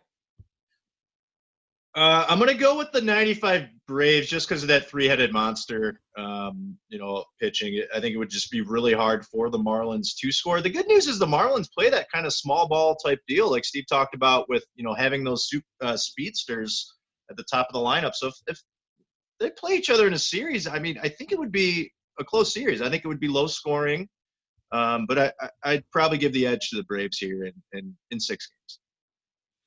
Any argument, Steve? Oh, it is. It's closer for me than I thought it was going to be when we first started. Um, man, I think the Marlins can make it close.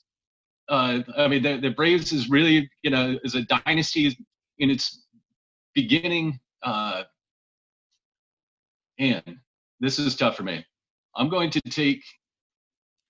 Uh, I still got to go with the Braves, but uh, yeah, I I, I think uh, all those Florida fans out there definitely uh, can can poke holes on that. Oh baby! Hey, this is a tough matchup. I was kind of thinking the Marlins could pull the upset, so I'm hoping they do. I'm going to take the Marlins. Uh, we'll see if there's any Braves fans out there that care right now. It'll be interesting to see how the voting goes. Okay, we're halfway home, folks. Don't forget, you can hit us up on Twitter for the voting, which starts tonight at Palazzo Podcast, two L's, two Z's. We would love to get you participating. Share with your friends. Tell your dad, hey, dad, look, uh, our team's in this World Series bracket. Let's vote for it. And he'll be like, okay, son, let's do it. Should be fun. All right, so now here it is, guys the moment of truth. The 84 Tigers versus the 1990 Cincinnati Redlegs, two World Series champions two very different stories. We're going to start first with the Tigers. Deary, take it away. Yeah, Tigers, uh, 104 wins. Obviously, 35 and five. If you live in Detroit, 35 and five is a number that you know because they started the season 35 and five. Jack Morris throws a no hitter in the first week of the season. They go seven and one in the playoffs, dismantle the Padres in in five. Uh, one of the more balanced lineups you're going to see in this tournament. Uh, they led the majors in home runs, RBIs, runs, on base percentage. Between Chet Lemon, I mean, you had Chet Lemon and Gibby in center field and right field. Uh, you know, two gold gloves up the middle with Trammell and Whitaker. Uh, Chet Lemon led the league in fielding percentage. Uh, the big wheel, uh, Lance Parrish behind home plate, led the team in home runs. He also had a gold glove, won the division by 15 games, a winning record against everyone in the American League. Um, and then you look at this pitching staff. I mean, just top to bottom, just like guys that just really performed. And what really set them over the edge is, you know, the bullpen, Willie Hernandez and Aurelio Lopez. Between the two of them, appear in 151 games. Willie Hernandez wins MVP and Cy Young. It- It's funny as I was doing a little bit of research and trying to rank these teams. Uh, I immediately put them as a one seed, and you know, Mike was like, "Are, are we being homers by putting them as a one seed?" I don't think so at all. I think you know, you read read more up on this and more of the experts talk about this being one of the better teams of all time, if not top ten, definitely top 15 of all time. And I think they're a really tough team to beat in this bracket. Um, it was just a team, you know, you got Sparky Anderson, uh, first manager to win two World Series in, in both leagues. So you got an impressive manager. Uh, you know, it's just studs up and down this lineup, guys that, you know, really, really performed when they needed to. And it was, it was a special year. It's too bad that we were three years old during this season. And, and, uh, you know, I remember the 87 team because, you know, that's right when I'm really starting to get into baseball, you know, the 87 team and, you know, obviously over the past 15 years, but I wish this team happened in, in 87. And it's a shame that this team didn't win more than, than they did in 84. I mean, I think with an expanded uh, playoff, they would have made the uh, playoffs a lot more in the late 70s and early 80s. But this was a culmination. All these guys were, were from the farm. They drafted all these guys, Whitaker and, and Gibson and Trammell. These guys all came up together. Uh, you know, they brought Chet Lemon over, who had, who had been in the American League for, for quite a bit. Uh, so real, real impressive team. Uh, I'm sad that they got to go against the Reds because I love the Reds as well, and I know that's Steve's team. Steve's probably favorite team of all time. So, uh, what a team! Um, not much else I, I, I can say about it. Uh, fantastic team. Love the '84 Tigers. Yeah, the you, Tigers. The bless you boys. That's right. Steve, we know that you want the Reds to win this matchup, but we want to hear what you have to say about the Tigers. And before you say that, I just want to say that I agree with what Steve said earlier and then what you just said, Deary, that the Tigers should have won more. They should have been in another World Series at least. They definitely should not have lost the 87 ALCS to the Twins. They had a much better record and more talent. That that Twins team won 85 games. That was a joke. That was a big upset. That was very disappointing. So, having said that, Steve, tell us why this Tigers team's fantastic. Okay, so uh, one of my earliest baseball memories is going to the old Tiger Stadium, and uh, I watched Lou Whitaker and Alan Trammell. Like my uncle took me there early. Shout out to Uncle Kent. Uh, I watched Lou Whitaker and Alan Trammell warm up playing long toss along the uh, first baseline, and uh, I think Trammell was like, you know, most of the way down the right field line, and Lou Whitaker's staying uh, around home plate, and they're just warming up, and they are throwing lasers that went about six feet off the ground, uh, just to the outfield and back, and just it looked so easy to them. And uh, so, yeah, I gotta, I gotta, I mean, I get the feels when I think about that. That was uh, one of the most impressive things I've ever seen. It made me want to play baseball. Uh, I, I love that. Uh, this this team, top to bottom, it, it was so good on uh, both offensively and defensively. Uh, the, the pitching was stellar. Uh, you got three 17 plus game winners on this team. And like Deary said, the bullpen was lights out, and you could rely on them for as many innings as you need them. So uh, there's there's not really a weak spot on this team. It's excellent.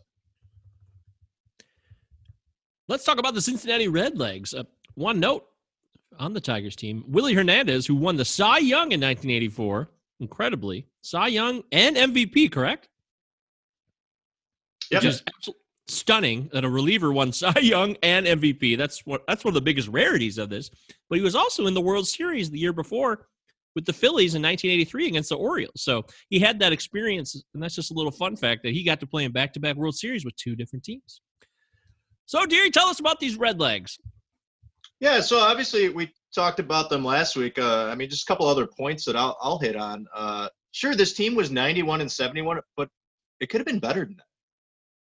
They started the year 41 and 21 and went 500 the rest of the way. So they went 500 down the down the last 100 games. Uh, obviously, we talked about the Nasty Boys. Uh, unbelievable relief pitching. Uh, relief pitching WAR for this team was 5.7. It was almost two points ahead of any other relief uh, relief staff out there. Uh, so that was pretty incredible. Uh, they're second in the NL in ERA, second in saves.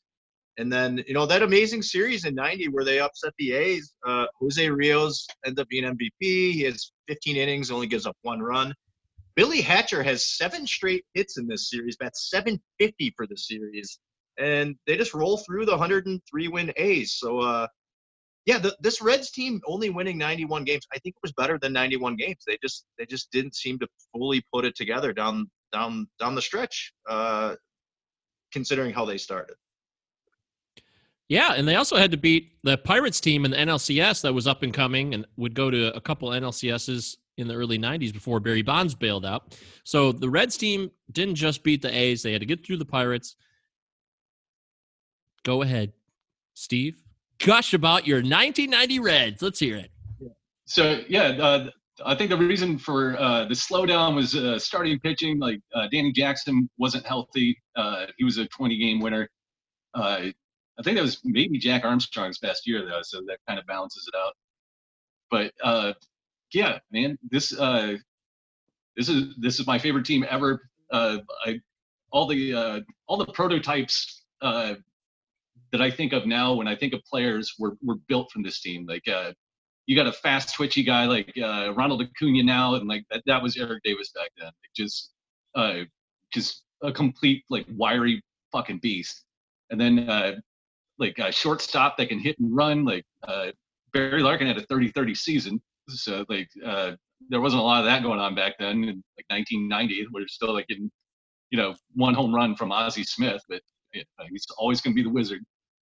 And then uh, they they started doing things like the plug and play first base platoon that you see a lot of now, and uh, having that shutdown bullpen. That, I mean, that's that's key to today's game. So I think you see a lot of the uh, prototypes of today's game start to develop with this team, and uh, I mean, it, it was it was so much fun to watch that series. Uh, they just, I mean, Rijo rolled through uh, the Davis home run in game one. Uh, I just wanted him to get one out of the way because I didn't want him to have a bad series. And then, you know, of course, game four, he lacerates his kidney, tore it in four places. And then fucking Marge Schott made him pay for his own flight home because he had to stay in the hospital in Oakland to get his kidney looked after. Schott, you were the worst fucking human being of all time. You fucking Nazi lover. You are racist ass. Fuck you. Die in hell, Marge Schott.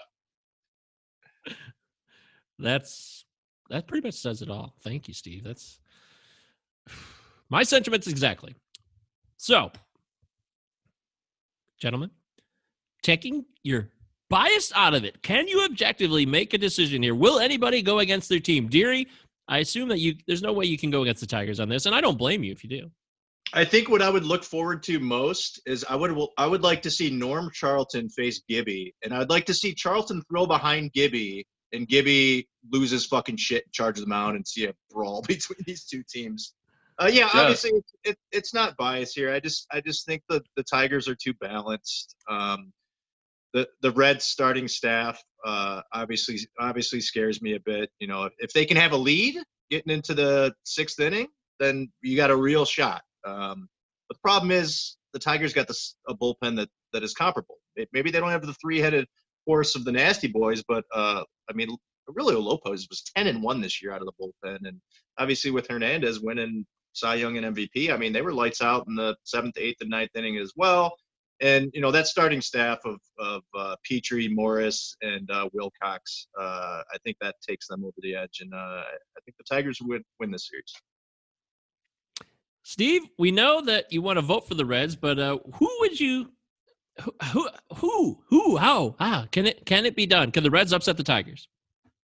It is, it is so close for me. Uh, I mean, I can see realities and where uh, the Reds win, but I mean, just I mean, looking at the uh, look at the Tigers stack lineup. I mean, too much power there for me. Uh, I mean, the Reds could string together some hits and run, but uh, I think it would take something like that. It, they would just have to be lucky with uh, where the hits came in. So if all the hits string together, you know, Billy Hatcher's hits matter. He doesn't get stringed on base. Reds pull it off. But uh, if they can't string any hits together, uh, which would be difficult against the uh, the Tigers staff. Uh, you know, they got guys like Jack Morris who are known for gritting it out. Once people got on base, they would sort of bear down and uh, you know try a little harder, find the extra gear. Um, I, I I think the Tigers edge the Reds. Wow, there it is. That is a honest, objective man. I think you made a great case for the Reds in the first part of this discussion, though. So I'd like to see the Reds get a lot of votes. Let's see what happens. I know there's some Tigers fans on Twitter, and I've seen some Reds fans because they obviously voted for the Reds to get past the Cardinals in round one. So this will be an intriguing matchup, probably the one I'll watch with the most excitement as it unfolds in the coming week. Let's go Reds. All right. Go Reds! Go Tigers! Eat 'em up, Tigers! Eat 'em up! All right, we got a couple games left here. This is an interesting matchup here. It's the 2005 White Sox. Strange to me that they won a World Series, but it did happen.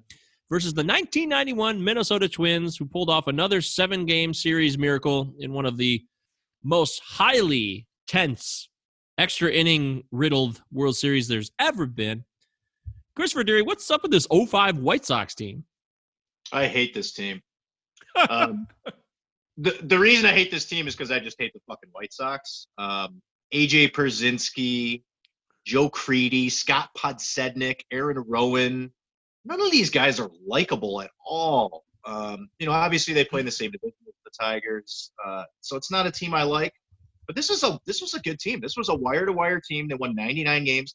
They go 11 and one in the playoffs. So I mean, looking at this bracket, very few teams can match what they did in the playoffs um, defeating the Astros in the series. Uh, they were 30 games above 500 in the division. Uh, Paul Konerko puts up the best season for them with 40 home runs. And they had a really, really good starting pitching staff. Uh, Buehrle, Garland, Garcia, Contreras. That's 63 wins right there. All of their ERAs were in the, the, the low to mid threes. That's really good in a, in a league where they're just bashing all over the place and they left the least amount of guys on base in the in the in the majors, uh, and also second in the AL in stolen bases. So it's a balanced team. It's a team that, you know, maybe looking back on it and looking kind of at some of the statistics, it doesn't blow you out of the out of the water. But 99 wins is really really impressive. So as much as I hate the players on this team, could stand Ozzie Guillen, Ken Williams annoys the hell out of me. I got to give him some credit. This was a good team. Well, I agree with you. I don't like the White Sox either, especially since we're from Detroit. But this team is due a lot more credit than they're getting. So, Steve, why do people deserve, or why do the White Sox deserve to get the people's respect? First of all, this was this was another curse breaking team, right? Exactly. So we got that. Uh, I get this was uh, one of the weirder pitching staffs to ever watch because they were so good that year. They, they had uh, Freddie Garcia won 14 games every. Uh, Buehrle 16, 18 for Jon Garland. Remember, he had a couple really good years. Jose Contreras from Cuba, uh, 15 wins, and they did it all without striking anyone out. It was crazy. I mean, they were kings of soft contact. It was like those uh, Twins teams led by Brad Radke were like, it seemed like they were always trying to find like the softest tossing guy in the league whose number one pitch was his changeup, and that was every guy on here. Bar- Buehrle, Garcia, Garland, all had changeups, and Contreras had the uh, he had the splitter for his off speed. So I mean, these were like kings of soft contact on the mound. Uh, so it, it, was really fun to watch. A lot of balls in play, and they had a good defense behind them. Like, yeah, Joe Crede, and Scott Podsednik, and Aaron Rowand were assholes, but like they they fucking got after it. They they could get to like every ball in the outfield. Jermaine Dye had a cannon and right,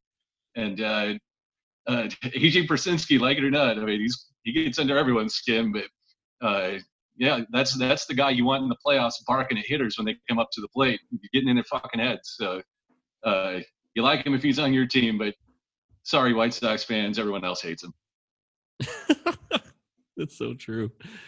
Uh, Ozzie Guillen led them. He was a player for the White Sox, and he helped them with a World Series victory. Uh, the year later, by the way, was the year the Tigers went to the World Series, so it's kind of fun That's why I think I always forget this team because 06 always stands out. But the White Sox made a lot of offseason moves they deserve credit for. Uh, Jermaine Dye ended up being a World Series MVP, was signed in the offseason. They got Dustin Hermanson was added. Uh, they traded Carlos Lee to get Scott Podsednik, which ended up helping their defense, which, as you guys mentioned, the defense was really good on this team. Because if they're going to have a lot of pitching to soft contact, you got to have guys who can, can gobble up that baseball. And uh, Yeah, Bobby Jenks. independent pitching on this team, uh, they had a higher FIP than they did ERA. So yeah, it was definitely the defense picking them up. Absolutely. So that's a good point. How about the other side of this matchup here? The 91 Twins. This is a team that got some lucky breaks in the World Series, but they also had a pretty solid regular season. Deary, what's up with these 91 Twins? Yeah, interesting team here. I mean, they they go 95 and 67. This is the worst of first Twins. They, I believe, won 72 games or 74 games the year before and finished last in the AL West. So they, they come out. They have a, a great year, as do the Braves in the National League. They play an iconic series that goes seven. Obviously, everybody remembers the insane Game Seven, uh, Morris against uh, Smoltz there. Uh, yeah, looking at this lineup, I mean, Kirby Puckett's the, the well-known guy, the Hall of Famer um, on this team. You know, Kent Hrbek puts up another solid season. Uh, Chili Davis. Besides that, uh, I mean, there's not many guys in this offense that kind of jumps out at you.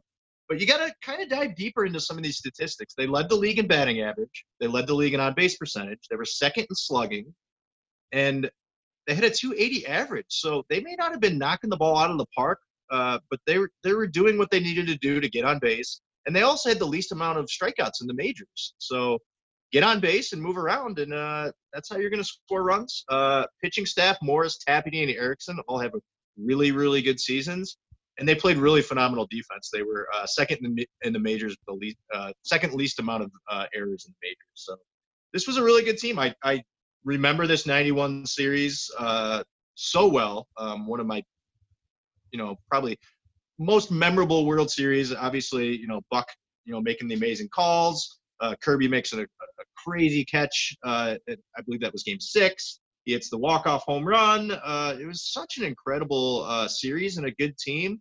This is an interesting matchup. Two AL Central uh, teams. I know the Twins weren't in the Central back then, but uh, this is an interesting matchup.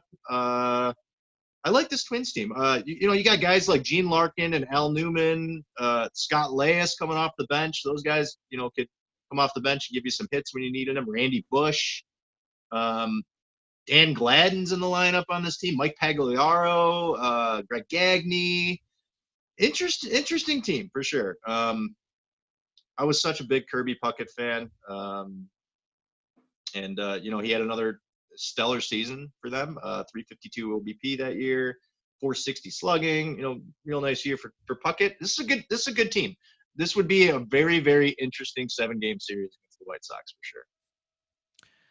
Good stuff, Deary. I completely agree. This team won 15 games in a row, which was a huge winning streak in June of the season. It totally flipped the script on the year and got them into contention, which they uh, never gave up on. So Gary Gaetti left. He was a part of the 87 championship winning team. There was some changes, but there was some stalwarts like God, who doesn't love Kirby Puckett? I mean, everybody on this panel, I assume, would universally say they love Kirby Puckett. And most people in baseball who like baseball, he's smiling. He's kind of thick and rotund, but he can run. He could do everything on the field. He could play a great center field. I mean, he was a center fielder. He looked like a first baseman. It's crazy. Tell us about the Twins, Steve. Oh yeah, I, I love this team. Uh, they, they were a lot of fun to watch, especially Kirby, like you were saying. Uh, yeah, thinking back to when like Tony Gwynn stole 50 bases. Like speaking of guys who look like first basemen playing center field, like it, it's nuts. Uh, I had the Kirby Puckett uh, starting lineup figure uh, for that catch at the wall. I love that thing. Wonder if I still got in a box somewhere. But yeah, this uh, this team was a lot of fun to watch. And then if we're talking about a matchup with the 05 Sox with that the change up heavy pitching staff with guys who put the ball in play, I think this would be a really exciting series to watch. A lot of small balls, a lot of speed on both these teams. Um, yeah, I, I think all the people are who are hating the uh, three true outcomes style of baseball would would absolutely die for a series between these two teams. But uh, given given the uh, pitching staff, so like you know, Jack Morris is going to get you a couple wins, but uh, I I, I got to go with the deeper staff of the White Sox. I think they pull it out. Yeah, this team totally reminds me of uh, Sports Talk Baseball, the Sega Genesis game. Like this 91, 92, this Twins team, all these teams from the early 90s. And Jack Buck being the main reason because Jack Buck is a constant reminder of us living in an era being stuck with the shitty Buck. And I don't want to sit here and be the guy who rips on Joe Buck because it's so commonplace, but it's not even close. If you listen to Jack Buck call the series, like I watched game seven yesterday, it's so much more authentic. It's a unique voice. It's so baseball. And Joe Buck is so not his dad. That's why I hate it more because of the fucking nepotism involved. So, ah, sorry, Joe Buck, but you are who you are and you can't hide it from us. Your dad will always outshine you no matter what. Uh, bottom line, though, this would be a hell of a series. Deary, who you got? White Sox or Twins? Uh, You can't vote for the White Sox. You won't do it. no, I can't. Rick Rick Aguilera, uh, he, he'll get four saves in this series, and they uh, they beat the White Sox in seven. All right. Steve? Uh, like I said, I took the White Sox. How about you, Mike? Yeah, I'm gonna go with the uh, Twins in this one, just because they had the magic. It was it's just enough to win, but this series would go seven games, and it could go either way, because the Twins were lucky when they beat the Braves. There was a lot of breaks, and things could have gone either way. But Jack Morris on the bump, I would take slightly over any of the other starters for Game Seven, even though Jon Garland was amazing, and the White Sox did have a better overall staff. But for one game, Jack Morris is the man. Okay, two matchups left, guys. They're back. Jack Morris is not trash. so they're back, guys. The 09 Yankees have returned. This is the team that finally gave them a title because they didn't have a title for eight years. Oh my gosh, what will the Yankees fans do? 09 Yankees versus the 2001 Diamondbacks, a team I love. I love this 01 Diamondbacks team, and I don't even like the Diamondbacks. So let's start, though, with the 09 Yankees. Chris, is this team different than the teams that won four World Series from 96 to 2000? I think it's better than them. Uh, I think the only team that's uh, better than this Yankees team is is the '98 Yankees. Uh, so this team just murdered the ball. Seven players had over 20 home runs. They led the league in almost all power categories. Uh, before the season starts, uh, Steinbrenner relinquishes control of the team. Um, they go 33 games above 500 at home, 103 wins, beat a really, really good Phillies team that was trying to go for back-to-back titles. Uh, Hideki Matsui has an amazing game six on the series. Uh, has six RBIs, uh, home run. Um, it was funny reading up on this team. I forgot about this. In the offseason before this, the A-Rod steroid controversy really started to ramp up, and he had admitted that he took roids when he was in uh, Texas. So was a really interesting time to be a Yankees fan, of course, because I, not me as a Yankees fan, but living with a Yankees fan, she hated A-Rod so much during this time but still absolutely had to root for the team. I mean, Rivera's still there, uh, you know, has another stellar year. And Sabathia goes 19 and 8, 3.37 ERA. This was a really, really good team with an amazing lineup. But I love this matchup of what they're going against uh, on the other side. 2009 Yankees, Steve. Why are they better than any of the other teams from the late 90s? Uh, lineup construction. This, I mean, this is a murderer's row here. Uh, double digit home runs for every single starter in the lineup. Uh, they didn't strike out. They got on base. Uh, this this is like the most feared lineup. There there wasn't any part of the lineup that couldn't do damage to you. So you were never safe as a pitcher. There was no easy part of the order. Uh, this I mean this is one of, this is the the type of team that made people hate the Yankees because they I mean there, there was no there was no plucky David Eckstein or anything on this team. This was just professional fucking ball players.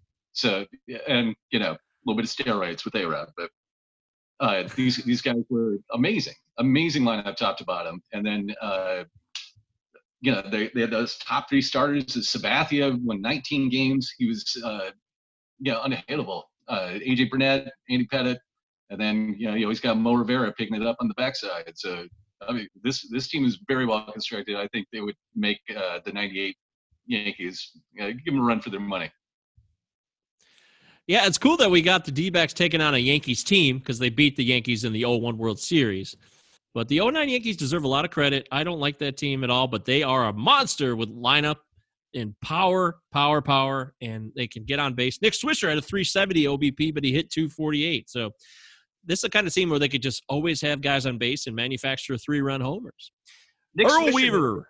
I think Nick Swisher had 98 walks, and he batted like eighth in the order. There you go. That's a perfect example. Earl Weaver would be proud of this team. So now let's talk to D backs. This is the 2001 miraculous D back team. This is when 9 11 happened. So I think it's fair to say the majority of the country was rooting for the New York Yankees. But it proves that, you know, sometimes the storybook ending doesn't happen. The Diamondbacks won in a really tight series where it seemed like Byung Hyun Kim blew a save like five times. What do you think of this team, Deary? Obviously, one of the most memorable uh, World Series of all time. Uh, you talked about how everyone was rooting for the Yankees. I was rooting for the Diamondbacks. Um, you know that that team was just so fun. Luis Gonzalez puts up one of the most insane years ever: 57 home runs, 325 average, 142 RBIs. That wasn't good enough for the MVP. That wasn't even good enough to finish second in the voting of MVP. He finished third in the voting. Like those numbers are ridiculous. Uh, looking at this lineup, uh, it's veteran after veteran after veteran. There's no starter in this lineup in their 20s.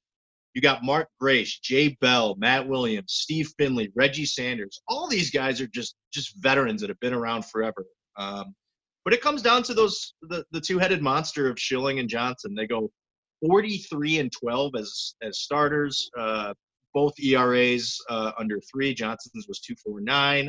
And you know, if you got to face those two guys in a seven-game series, and you're facing each of them three times, you're gonna have a really, really difficult time. Uh, it, it was a fun team. Uh, they, you know, seemed to get it done and get the the the key hit when you needed to. You know, the uh, you know Tony Womack, you know, has an amazing play. I mean, uh, Craig Counsell. you know, just guys that really took care of business when it needed to get done, get that clutch hit.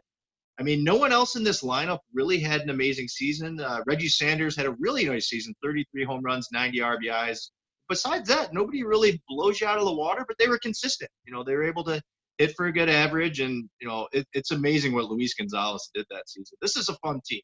I, I think what makes this team so difficult and what I talked about is putting them in a matchup where you, you got to do with Schilling and Johnson. These are two guys at the peak of their game. Uh, Randy Johnson, I think, is the greatest left-handed pitcher of our lifetime. Uh, yeah, good good team. Really, really fun matchup here. Yeah, this is a team that has great starting pitching, obviously, and signing Mark Grace in the offseason, that's a little morale booster. A veteran who's a KG vet. He brought a nice uh, piece. He's not a power hitter as a first baseman, but he's an excellent hitter for average, and he can get on base. So there's a lot of parts that just come together to make this a great team. Uh, Randy Johnson also this in the regular season this, that year he had the 20 strikeout game against Steve's Reds in May of 2001, unfortunately.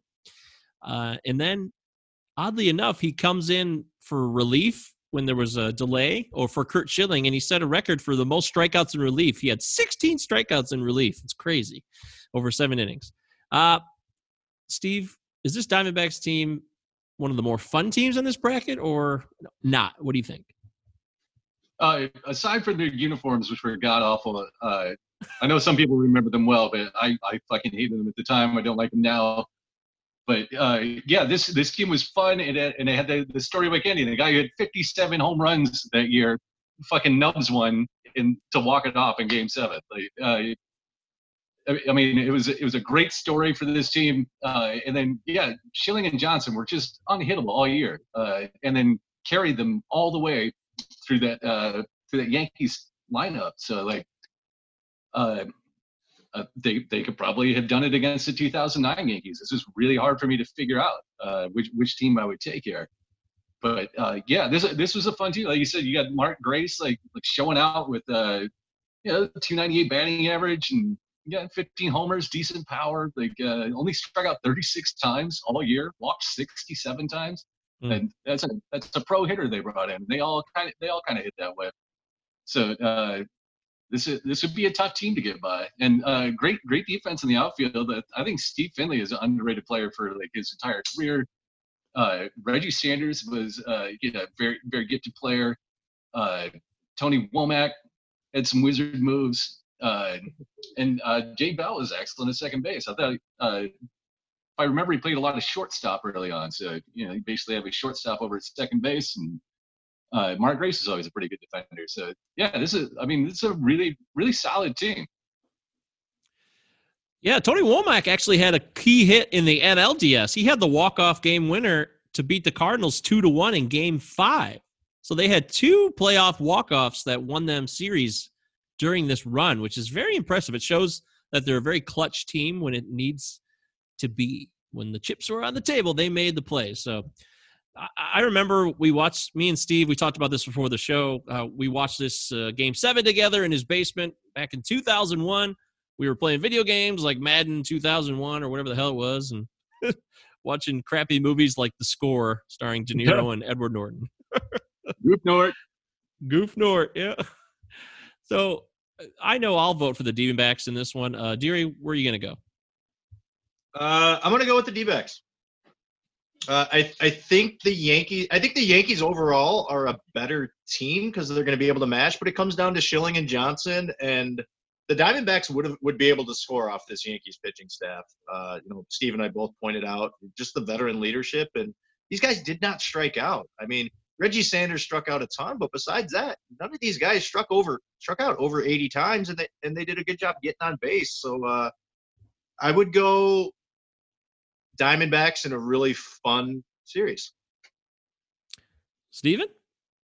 Yeah, uh, another. I, I remember a lot of key plays from Diamondbacks bench players too. So I mean, you'd have uh, Craig Counsell, Dave Dellucci, Rubio Durazo. I think there were some meaningful innings from Miguel Bautista. I, I think some of the uh, the role players. So when you got a lineup like the Yankees, you you're not getting those kind of contributions, and you're not going to want to take someone out for a platoon advantage or uh, a- or a defense replacement. And uh, Diamondbacks had that kind of versatility, and uh, they obviously knew how to use it. So with with all the veterans on that team, uh, they know how to get the best out of their players, and that that one-two combo of those, those pocket aces, Schilling and Johnson. Like, uh, I I think the the 2001 Diamondbacks could pull it off against uh, uh, Murderers Row of the 2009 Yankees. So Yeah, those pocket give aces. Give it to the D-backs. Yeah, all right. Those pocket aces are a fantasy manager's dream right there, no doubt about it. Um, wow, I really like that team. I would love to see the fans vote for this D-backs team over this 09 Yankees team because I would love to see what we're going to talk about next. I'd like to see the D-backs versus the Cubs in round two. So that leads us into our final matchup of the podcast, part one of two. We'll do the second half of the bracket on the next episode this weekend.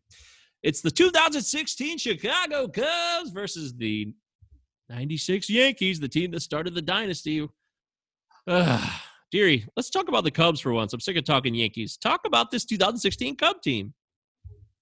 Yeah, they they finally get over the curse. Uh, they have an amazing regular season. So when we were putting this bracket together, I had them as a two seed. Uh, Mike kind of reworked some of the bracket and put them down a little lower, and uh, it was one of my kind of quibbles about it. And I was a little upset about it. And I said, "Look, man, you got to look back into this team. They won 100 games, uh, 103 wins."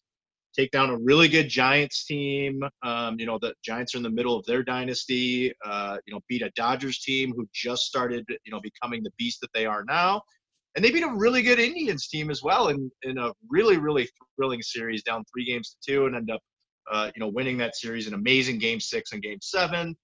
Uh, you know, solid lineup. You got Kris Bryant, I believe he was a rookie that it's either a rookie or his second year. He has 39 home runs, 102 RBIs. Uh, Rizzo, super solid. A guy like Ben Zobrist, um, you know, just a super utility guy, could play anywhere on the field. He was huge for them. Uh, a young Addison Russell. This was the best season that Addison Russell had. Uh, people thought we were going to see a lot out of him. He was only 22. He had a really nice season 21 home runs, 95 RBIs. Um, you know, Dexter Fowler and Jason Heyward in the outfield were helping out with really good arms and speed.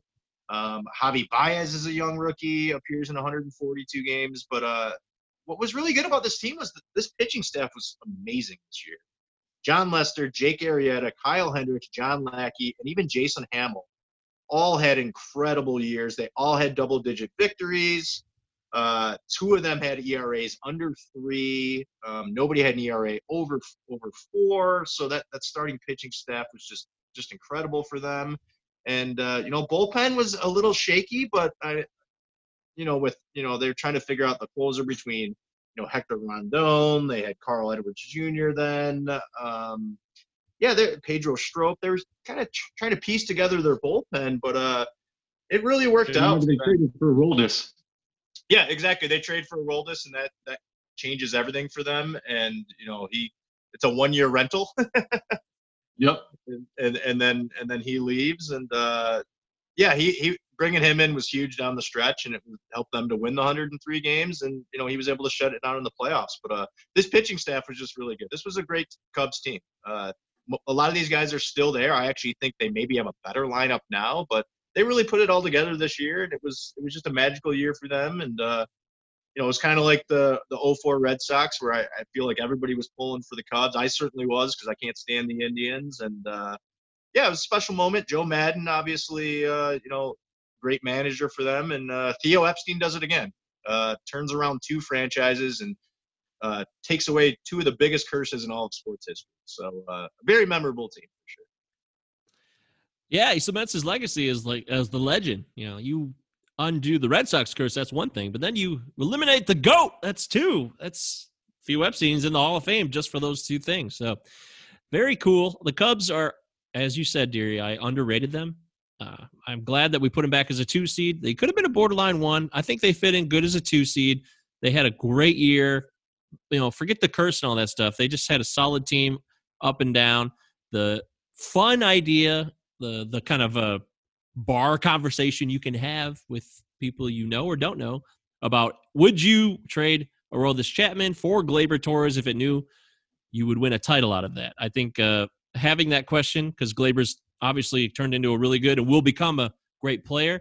It's fun to look back at that and think, hey, would I do that again? Uh, what about you, Guy? Would you do that trade every time? Absolutely. You get a World Series title out of it. Uh, yeah, you'll trade anyone on your team if it means you get to win World Series. Let's just, you know, hometown favorite. You don't want to do that. But uh, yeah, uh, if you're trading a guy who hasn't played a single game in the majors yet to get the best closer in baseball, when clearly that bullpen needed help, uh, that that was the last key that fell in place. And uh, yeah, I remember them taking it real easy down the stretch with his uh, innings uh, that year, so he'd be fresher in the playoffs because he had faltered a little bit that season. And yeah, he came back strong, and uh, I mean, he was dominant. And he, of course, he was a Cincinnati Red once upon a time, so I'm sure that doesn't factor into it. I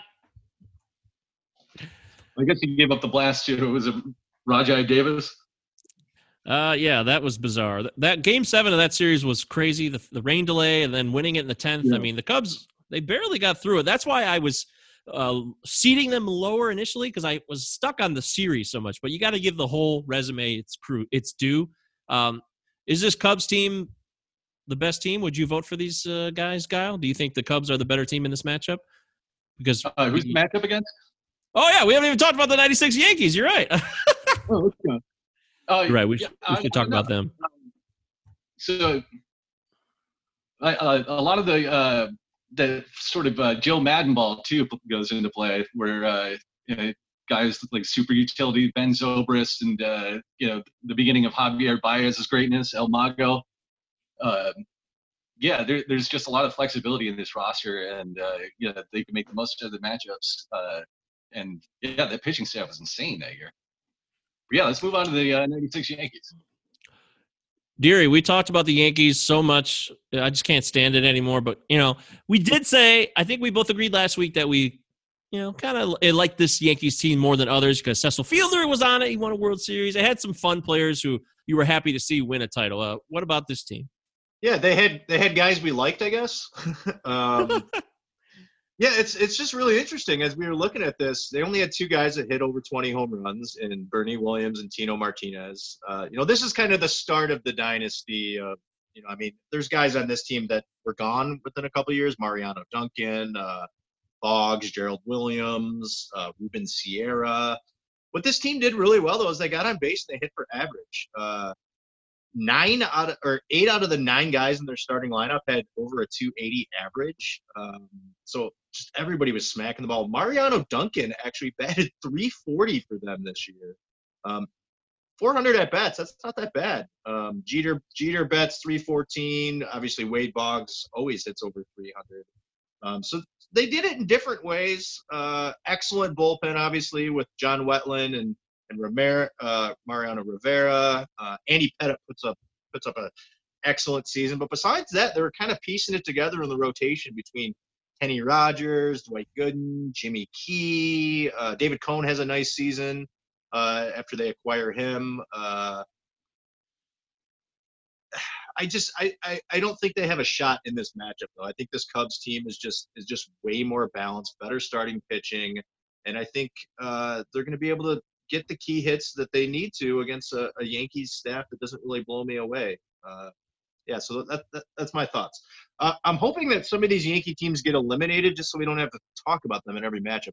When we record the next pod, I don't think there's a Yankees team on the right side of the bracket. I think they're all on the left side of the bracket. So great job with the bracketing. Yay! All right. Steve, this 96 team saw Cecil Fielder win a World Series. Uh, Darryl Strawberry, he uh, you know, was a part of the Mets, but uh, this was kind of a redemption story. He had some uh, unfortunate butt cancer, which he recovered from. He had a drug addiction. So it was really nice to see him come through. Do you find yourself looking back nostalgically, looking at this 96 Yankees team? Uh, not really. Uh, well, first of all, shout out to former Red Mariano Duncan's nine walks and 417 plate appearances on the podcast of uh, OBP obsession. Uh, so we got. Uh, I mean, there's there's some fun players on here. I love Paul O'Neill, of course, another Red. Uh, Wade Boggs was yeah, always one of my favorite players to watch. Um, and uh, Jimmy Key is. Uh, he reminds me of like today's J.A. Happ for this lineup uh, for this rotation. Uh, yeah, uh, Doc Gooden resurgence on the same team with Straw. Uh, I mean, yeah, it's a, it's a pretty fun team, but they're they're not going to beat the 2016 Cubs in any fashion. I mean, it was this a 92 win season? But, yeah. Cubs were a 100 win team, and just they were better top to bottom, more versatile, and a lot more power. Can you guys imagine if uh, so they had Strawberry, Gooden, and Raines? Can you imagine if those guys were on the same team in the middle of the '80s with all the substances that they're in putting in their bodies? And Fielder. Wow. That's a lot of partying. That's a lot of dimp, as they say. Uh, so I guess it's very clear. Guile is going with the Cubs. Uh, Deary, you said you're going Cubs, right? Yeah, I, I think the Cubs would uh, would dominate them in a series. We do need to put together uh, like an all bo- booger sugar team. Hey, there's always another podcast. Absolutely. Okay, so we got through the left side of the bracket. That is the first eight matchups of round one. We're going to do round one or round two, part one of round two. Round two, part two will happen this weekend. We'll finish off the right side of the bracket. But the voting will start tonight for all 16 matchups. It's going to be in Twitter. Hopefully, it'll all be on one organized thread. So all the matchups get equal publicity this is going to be really interesting. I really want to see some Yankees teams get eliminated, but I also want to see the best teams who deserve to go on move forward. But I'm always down for an upset. Uh, any final thoughts as we uh, wrap up this show, Deary, on this bracket? Uh, I'm really interested to see how the voting goes with the 2003 Marlins and the 95 Braves. Obviously, we've already seen the Marlins contingency come out. Um, I'm hoping that Steve's Reds put up a uh, an effort against those 84 Tigers. Uh, I'm also interested in this 91 2005 White Sox matchup. So uh, I think two Yankees teams will probably go down, but I'm really excited about the right side of the bracket. We got some fantastic matchups to talk about. You know, talking about the 2002 Angels this weekend. We'll talk about that 89 A's team. A couple of the Blue Jays teams that we haven't talked about. We'll talk about the Nats from last year, and of course the crazy 86 Mets. So uh, I'm really looking forward to recording this next pod. Yeah, actually, now that you mention it, the whole right side of the bracket looks way more entertaining to me than this left side. Those Blue Jays teams and the Royals of 2015. Uh, very fun. Uh, any final thoughts, Mr. Stephen Guile, who thank you for joining us. We really enjoyed having you on the pod. Well, I've enjoyed doing it. Thank you for having me. Uh, yeah, the uh, Uh, I'm really interested in this uh, uh, 95 Braves 03 Marlins matchup. Of course, your Tigers versus my Reds. That's that's going to be the one I'm definitely keeping the eye on. Um, I want to see just how badly the 88 Dodgers get fucking boat raced by the 99 Yankees. like, uh, so yeah, I'm I'm interested in the outcomes, but uh, I'm definitely more interested in the bright side of that bracket also. So looking forward to the next one. Awesome. Yeah. So just uh, to let you guys know, on the right side, the matchups are the 2008 re- 2018 Red Sox versus the 97 Marlins. They would play the winner of the 2017 Astros versus the 83 Orioles. And then the bottom half of that region is the 02 Angels versus the 2012 Giants. And then the Blue Jays of 92 versus the 2008 Phillies. That's a fantastic matchup. That's a really nice one. Yeah, and it's fun that you know the Phillies played the Blue Jays in the '93 World Series, so it's not the same teams, but it's fun to get these matchups of fan bases. That's the goal is to try to get that kind of excitement going on. And then in the bottom half on the right side, the last region is the '89 Athletics versus the 2014 Giants, which is a Bay Series. Oddly enough, that's kind of fun. '93 Blue Jays taking on the 2015 Royals. The 2007 Red Sox taking on last year's winner, the 2019 Nationals. And then lastly, the 86 Mets versus the 87 Twins. So that'll be, man, I can't wait for that podcast. We will do that this weekend. It will be a blast. Palazzo Podcast, two L's, two Z's. That's on Twitter. Get to the voting. Start voting now. Send us an email, Palazzo Podcast at protonmail.com. Let uh, Deary or Steve or myself know what you think of our opinions or how stupid we are or something we missed. We don't know everything. This has been the Hey, it's Enrico Palazzo Baseball Podcast, 1980 World Series Tournament Champion, Round 2, Part 1. Thanks for joining us.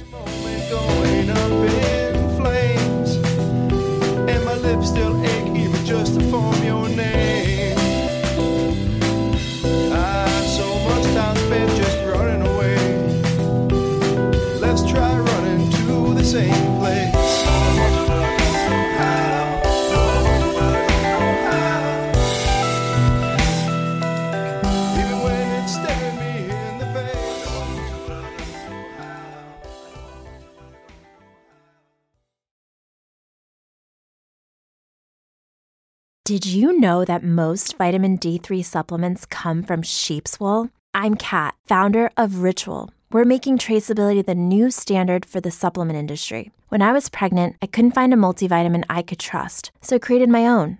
Ours is made traceable, third party tested, and clean label project certified. Oh, and our vitamin D3, it comes from sustainably harvested lichen from England, not sheep. Trace for yourself with 25% off at ritual.com slash podcast.